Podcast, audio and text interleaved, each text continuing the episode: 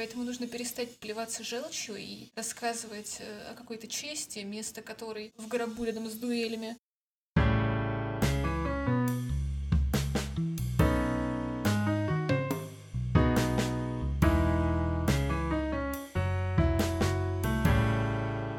Привет, я Лиза. Я Катя. Вы слушаете «Без корней» — подкаст о юности и поиске своего места в жизни. Устраивайтесь поудобнее. Сейчас начнутся кухонные беседы. Вот мы дожили до этого момента. Дисклеймер. В этот раз мы с Катей настолько уперлись каждый в свою тему, что периодически пересекаясь, мы называли одно и то же, только разными словами, а периодически говорили вообще о разном. Поэтому мы окончательно перекочевали в формат нарезанных монологов. Будьте готовы. Сегодня поговорим о такой части нашей идентичности, как репрезентация себя другим людям, то, как мы хотим, чтобы нас видели, где границы между просто показом своих лучших сторон, лицемерием и многоликостью, где, как мне кажется и как кажется Катя, границы того, чтобы не стать мразью. Всем привет! Сегодняшняя тема нашего выпуска выпуска о том, что настоящие мы не так уж нужны всем окружающим, ведь у нас так много проблем, мы часто ноем. Решила, что я тоже не буду делать вид, подстраиваться ни под кого. Буду ныть в этом подкасте. Недавно, когда я пыталась подумать о том, что я хочу сказать на эту тему, я вспомнила такой замечательной фразе, что у людей много граней. Тогда я подумала, что ну, у нас же 12 пар ребер, значит, грани у нас может быть вполне себе ограниченное число. Видимо, я уже совсем по поехала головой на карантине, но я люблю многогранники. Ну и, в общем-то, наболтав кучу-кучу всего, я наконец-то подбираюсь непосредственно к обсуждению главного вопроса, который я все еще не могу должным образом, к сожалению, сформулировать для себя. Мы, бывает, находимся в таком состоянии, которое мы понимаем, что если мы покажем кому-либо, то относиться к нам с пониманием вряд ли будут.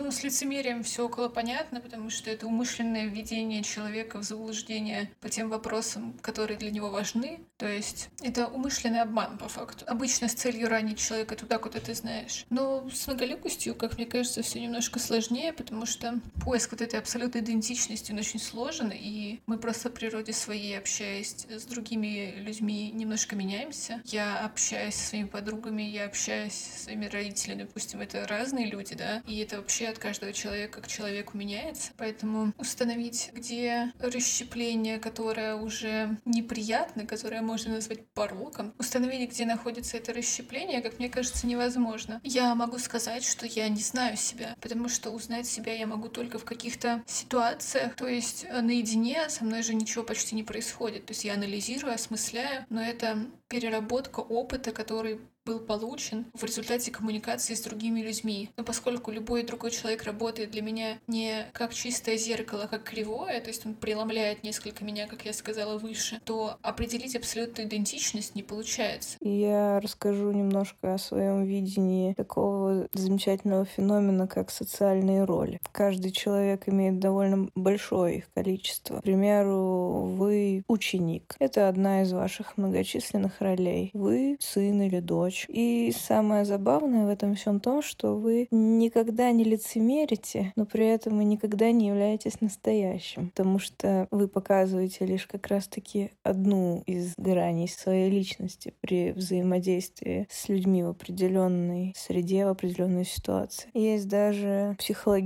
психологический феномен, когда у вас происходит такой конфликт между двумя вашими социальными ролями. То есть, если, к примеру, в одной комнате оказывается ваша мама и ваш учитель, наверное, не очень удачный пример, потому как вы, скорее всего, будете просто молчать, если такая ситуация произойдет. Но, в общем, если в одной комнате с вами окажутся два человека, для которых вы играете разную социальную роль, у вас будет дискомфорт, вы не будете понимать, как себя вести вести. Это прям очень явно на самом деле ощущается. Но это происходит довольно редко в жизни, хотя бы потому, что вряд ли действительно ваш учитель, там ваша мама окажется в одной комнате, если вы не пятиклассник, который подделал мамкину подпись в дневнике. Забавно еще то, что у людей меняется голос, когда они находятся в таких разных состояниях. Например, у ученика, да, опять же привожу такой тривиальный пример, что ученика, стоящего у доски, его голос в этот момент, но он совершенно не такой, как его голос, да, когда он там общается с кем-то на перемене, строит себя, например, крутого. И там, и там это он.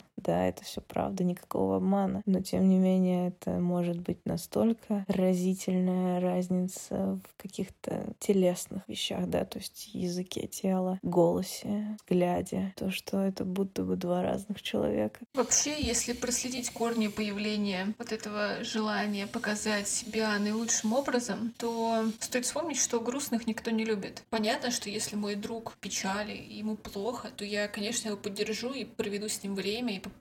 пытаюсь ему помочь. Но при знакомстве с новым человеком я, честно, не могу себе представить персону, которая с удовольствием начнет общение с ходячим куском уныния. А все мы такими бываем. И, соответственно, чтобы не отталкивать от себя людей, если вы не хотите их отталкивать, мы периодически надеваем маску, что все хорошо, что я активный, я уверенный, я веселый, потому что это равно успешный, а успешный равно популярный. И во многих теориях популярный равно счастливый, что неправда. Ну вот честно, подумайте, с кем вы хотите общаться? С вдохновленными, деятельными, веселыми людьми или с обычным? Ну кто выбирает обычное? Кто, когда перед ним кладут золото и медь, выбирает медь? Ну это наша природа, это глупо отрицать. Но при этом признать, что ты хочешь видеть рядом с собой каких-то исключительных людей, означает признать, что если ты не являешься исключительным, ты никому не нужен. Поэтому мы закольцованы в череду неискренних улыбок и и ненастоящей поддержки периодически. Если у вас произошло что-то, например, серьезное, да, какая-то трагедия, травма, сложная ситуация в жизни, тогда, если люди, которые вокруг вас находятся, действительно вас любят, если это хорошие друзья, конечно же, это здорово и правильно, что вы делитесь этим, и они вас поддерживают. Но вам может быть, например, перманентно плохо. То есть у вас может быть сложный период в жизни в эмоциональном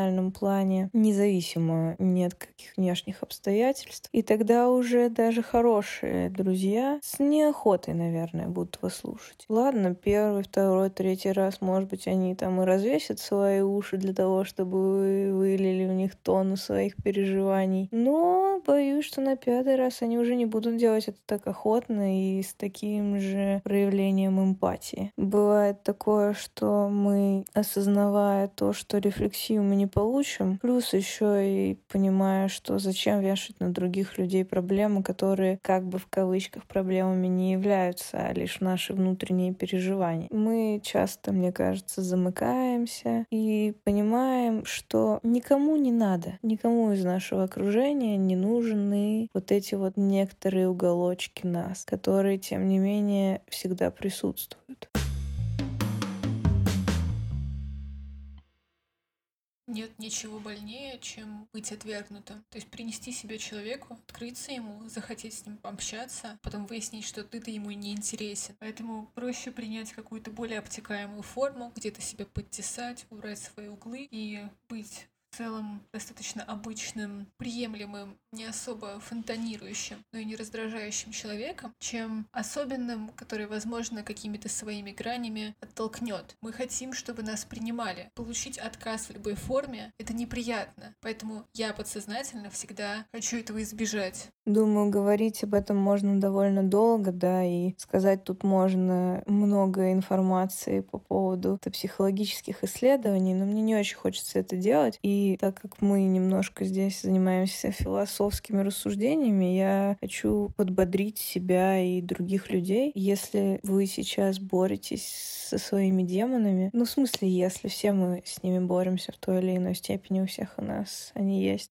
Я хочу, чтобы мой монолог пустоту был неким элементом освобождения, что ли. Я сейчас говорю о том, что у меня есть демоны, и я не боюсь показать темную сторону, которую обычно как-то скрываешь от знакомых и от всех людей, в принципе, боясь ее показать. Вот я хочу открыто сейчас заявить об этом, и я хочу, чтобы слушающие это сейчас открыто приняли эту часть себя хотя бы на время прослушивания и отпустили немного это и позволили себе пожаловаться хотя бы себе внутри. Я абсолютно точно могу сказать, что мне очень помогло принятие того факта, что когда я одна, я грустная, что в целом я грустная, что меланхолия — это часть моей личности. И когда я перестала с этим бороться и скрывать это, прятать, запихивать как что-то неуместное, я почувствовала себя действительно лучше. Я признала для начала это хотя бы для себя. И Yeah. Нашла вот эту толику комфортности наедине с собой. Кажется, я вспомнила, что наш тезис звучал как настоящие «мы никому не нужны». Я думаю, что эта формулировка очень некорректна. Ведь то такое настоящие «мы». Как было сказано мной в начале, у человека действительно много граней, и они даже на самом деле не завязаны с тем, что у нас 12 пар ребер, как бы это меня не бесило, но действительно у нас очень много много нас. И кто из этих нас мы настоящие? Да, на самом деле все. И ноющие вы у себя в комнате в одиночестве, про себя, конечно же, и веселящийся вы с друзьями, подавляющие какие-то свои внутренние позывы к нытью. Это тоже на самом деле настоящий вы. Просто вопрос в том, насколько вам комфортно быть именно вот этим собой.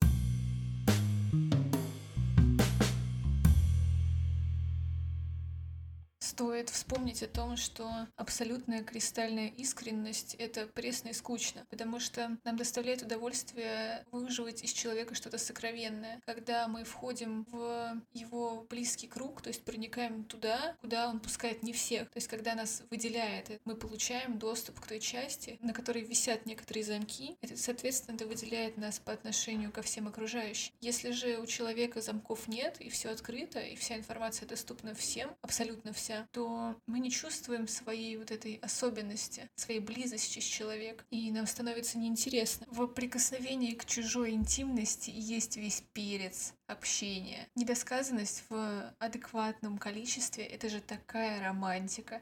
Ну как от нее можно отказаться? Я думаю, настоящая проблема начинается не там, где вы располагаете большим количеством ваших «я». Думаю, настоящая проблема начинается там, когда с большим количеством из этих ваших «я» вам некомфортно. Когда окружающий мир настолько резонирует с вашим реальным ощущением, когда ваши социальные роли настолько не вписываются в вашу картину мира внутреннюю, вот тогда начинаются проблемы, тогда начинается настоящая погоня, непонятно зачем, за какими-то внутренними стержнями, когда вы не понимаете, что правильно, а что нет, когда вы думаете, что вот я лишь играю роль, я лишь играю роль здесь. Хотя на самом деле до тех пор, пока не происходит вот этот вот конфликт, вы не видите ничего плохого в том, что вы играете роль. Ведь она не противоречит большому количеству ваших взглядов на какие-то вещи. Это довольно страшно, потому как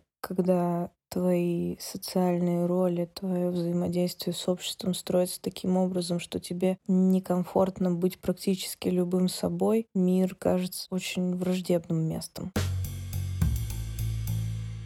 Разоняться идеальным рассадником идеальности, то бишь Инстаграмом и прочими социальными сетями, потому что нет более подходящего места, чтобы создать для себя идеальную, этого слова сегодня будет много, идеальную оболочку, абсолютно без изъянов, представить себя абсолютно так, как вы бы хотели, чтобы вас видели. Не будем даже обсуждать, когда ты показываешь абсолютно неправду, обсудим тот момент, что ты просто показываешь не все, что ты выбираешь, какую часть тебя люди увидят. И, с одной стороны, это не искренно. Это понятно, что не искренно, потому что искренность, она в целостности. Но с другой стороны, все же знают правила игры. Все догадываются, не просто догадываются, все абсолютно точно знают, что это не полная картина. И если смотреть с этой точки зрения, то обмана тут-то нет. Потому что если человек адекватен, его нельзя ввести в заблуждение только этой картинкой, поскольку он понимает, что это только картинка, это специально созданная часть. Возможность создать абсолютно вылизанную картинку, она и приятная, и с другой стороны немножко ограничивающая. Потому что, безусловно, это подстегивает твою самооценку. Всегда приятно посмотреть на свой красивый Инстаграм или на просто какие-то остроумные шутки в Твиттере, которые тебе кажется ты сделал. Но с другой стороны, да, уже появляется какой-то концепт, целостная картина. Периодически вещи, которыми ты хотел бы поделиться, ты не можешь выложить, потому что они контрастируют с тем, что ты транслируешь, и тебе не хочется разрушать то, что уже есть. Последовательность таких э,